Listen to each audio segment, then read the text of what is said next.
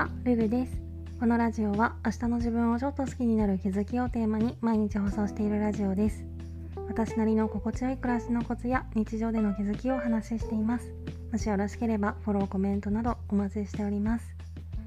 ということで今回は身につけてよかった習慣というテーマでお話ししたいと思います。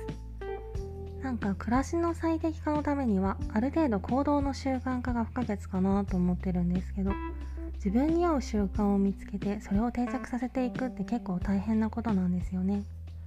これまでいろんなことを習慣にしては続けたりやめたりしてきたんですけどそもそも習慣を習慣にするまでには高いハードルがあるしでたとえ習慣にすることができたとしてもこれで生活が楽になったって思うこともあれば逆に正直これは逆効果だったかもって思うこともあったりして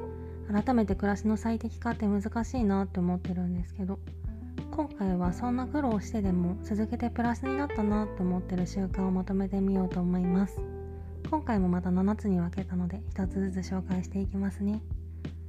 まず先に全部挙げると1つ目が睡眠時間のコントロール。2つ目が朝一で身支度。3つ目が返信のルーティン化。4つ目が徒歩帰宅。5つ目が家計簿アプリの利用。6つ目が早め早めの行動。そして7つ目が思考の整理っていうことでまず1つ目の睡眠時間のコントロール。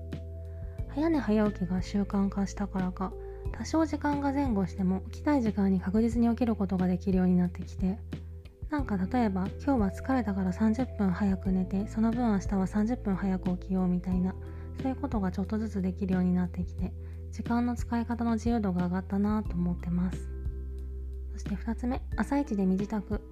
予定のあるなしにかかわらず目が覚めたらとりあえず顔を洗ってメイクして着替えて髪を巻くのが習慣になって活動をスタートさせるハードルがかなり下がった気がしています。個人的に身支度を整えることはその日の活動スイッチを入れることとイコールなのでそれが自動化されたっていうのは地味に大きな変化ですね。そして3つ目返信のルーティン化。メールとか LINE の返信は1日の中で返信のタイミングを決めていて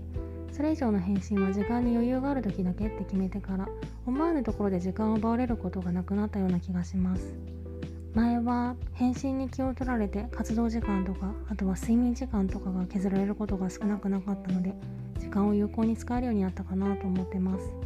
そして4つ目徒歩帰宅電車通勤に消耗しすぎて多少髪とか服装が乱れても気にならない帰りだけ歩いて帰ることにしたらストレスがちょっとだけ減りました。電車が遅れて帰るのが遅くなることも人混みに消耗することもなくなってでさらに程よい運動にもなってるので一石二鳥かなと思ってます。そして5つ目家計簿アプリの利用。もともと自分でも呆れるくらい浪費家なんですけど家計簿アプリを使って出たお金を明確にするようになってから財布の紐が若干硬くなったような気がしています。最近はそこからちょっとだけ進んで今月は出費がかさんでるからこれ以上の買い物はやめようとかそういう感じでちょっとだけ出費をコントロールできるようになってきたのでこの調子で出費を抑えていきたいなと思います。そして6つ目早め早めの行動。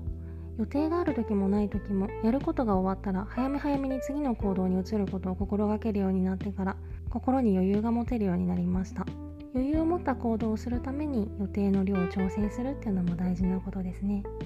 時間の余裕ってそのまま心の余裕に直結するのでこれからも優先順位高めで管理したいと思います。そして7つ目思考の整理。